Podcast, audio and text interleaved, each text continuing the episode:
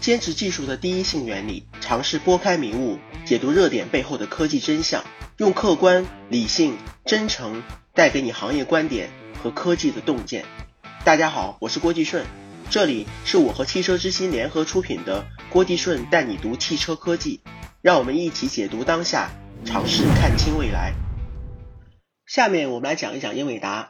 受疫情的影响，上周四，二零二零年五月十四号晚，英伟达创始人兼 CEO 黄仁勋把二零二零年 GTC 的演讲舞台搬到了自家的厨房里。此前，英伟达的显卡造型被网友们吐槽像煤气灶，可能是想回应这个梗吧。GTC 召开前一天的预热视频里，黄教主一本正经的从烤箱里搬出了新的产品，一个装有八个 GPU 的服务器主板。黄仁勋此次线上演讲主题的核心是英伟达的下一代图形处理器的架构。安皮尔安培基于安培架构的第一款 GPU A 一百的技术参数让人眼花缭乱。七纳米的工艺，五百四十亿个晶体管，三 D 堆叠技术加上高达八百二十六平方毫米的芯片面积，同时支持 TF 三二和 BF 幺六格式，拥有四百三十八个第三代 Tensor Core，支持虚拟成为 G 七个 GPU 来执行不同的任务。这个听起来真的是一个非常非常厉害的跨时代的新的一个架构平台。虽然 GPU A 一百有两千 TOPS 的算力，但其功耗也达到了八百瓦。如果满负载使用在新能源汽车上，将对新能源汽车的续航造成比较大的影响。我举个例子，AEDC 工况在续航在六百千米的新能源汽车，如果满负载使用 GPU A 一百这样的运算架构，其续航里程呢将下降到大约两百公里出头。所以啊，大算力、大功耗的运算单元，在未来很可能不是使用在单车上。而是使用在车路协同 V2X 的路端单元成为核心的运算器。那么车载运算单元呢？当然，SOC 是一个很好的选择。同样是英伟达，去年十二月，英伟达推出了面向 ADAS 和自动驾驶领域的新一代 SOC Orin。当时发布的时候是这么说的：Orin SOC 具有一百七十亿个晶体管，搭载英伟达的下一代 GPU，就是现在我们知道了它的名字叫做安培架构的 GPU 和 ARM 的 CPU 核心。可以提供最多两百个 TOPS 的运算能力，是上一代 Zavier SoC 的七倍，功耗呢只有四十五瓦。二零二二年交付，面向的是 L 二加及以上的自动驾驶场景。可以看到，基于这个 Orin 的上一代的自动驾驶的芯片。值得一提的是呢，这个芯片虽然发布了很多年了，但是 Zavier 作为核心自动驾驶芯片，首次出现在量产车型上，还是最近发布的小鹏的 P 七，它使用的是 X Pilot 三点零的系统。性能和功耗方面呢，Zavier 有三十个 TOPS 加上三十瓦的设计，它的设计呢就是面向 L 二加的 ADAS 系统的，这个很类似于 Super Cruise 和特斯拉的 Autopilot。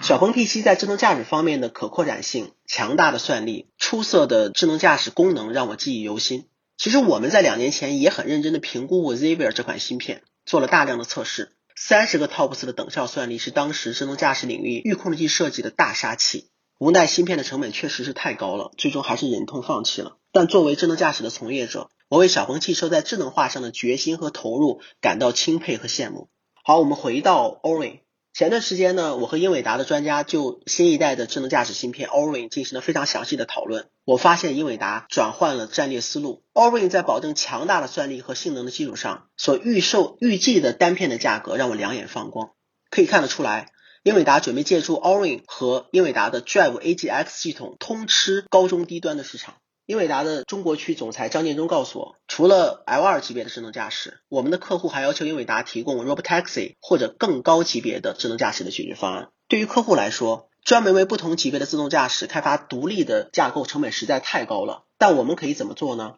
我们可以利用 Orin 这个平台，从 ADAS 直接打通到 Robotaxi，所以这是一个多么好的、具有一致性的平台啊！所以我现在非常期待2022年 Orin 大规模量产的时候，给智能驾驶领域带来了新的生命力。说到车载的芯片，英伟达的主要对手就是英特尔旗下的 Mobileye，这家以色列公司呢，几乎占据了全世界车载的智能芯片百分之七十的市场份额。现阶段我们用的非常多的就是它的 iQ4 这款芯片啊。呃，性能和算力都是非常不错的。在未来呢，还有 iQ5、iQ6 等等一系列的产品。除了 Mobileye，我们还应该关注特斯拉的 Autopilot 所使用的硬件平台。另外还有就是我们的华为的 MDC 三百系列的预控制器。这个呢，我们都会在后续的节目中呢进行详细的解析。但我必须提一嘴哈，就是华为的 MDC 三百这个系列预控制器呢，在最近我的评测中，我发现它的性能非常强大，而且其工具链和运算效率呢都有着非常好的让我满意的结果。我相信啊。华为的这个平台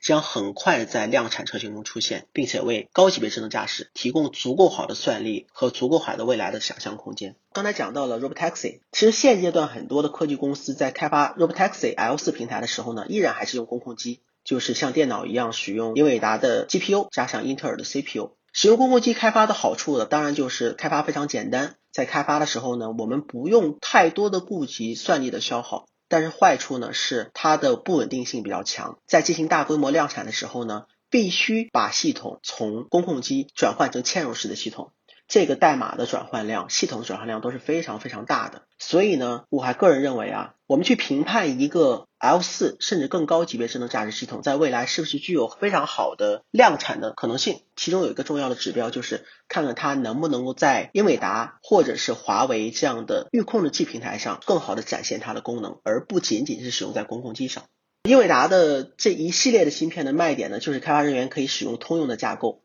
从最初的基准开发到仿真再到路测，虽然说新款芯片呢在不断的问世，但是呢它们依然保留着非常好的兼容性。因此呢，Xavier 或者更老的平台运行的代码呢可以直接在 Orin 上使用。对于未来的产品线呢，英伟达将推出 Orin IDAS 一系列的 SoC，可能基于不同的算力和不同的对于 IDAS 的级别，有一些呢可以甚至可以和摄像头和雷达呢一起安装在前挡风玻璃的外壳上。这种入门级的芯片功耗只有五瓦。却能提供大约十个 TOPS 的算力，驱动现在的 ADAS 功能呢是绰绰有余的。我之前面对一些媒体或者论坛上都讲到啊，人工智能芯片的算力不足和成本高企，一直是制约智能驾驶发展和大规模应用的因素。随着英伟达、m o b i i、华为、地平线等等公司纷纷推出了非常具有竞争力的产品，我相信在近几年，智能驾驶硬件和算力的发展会极大的加速更多高级别智能驾驶功能量产落地，来到我们的身边。以上就是今天的郭继顺带你读汽车科技，我们明天见。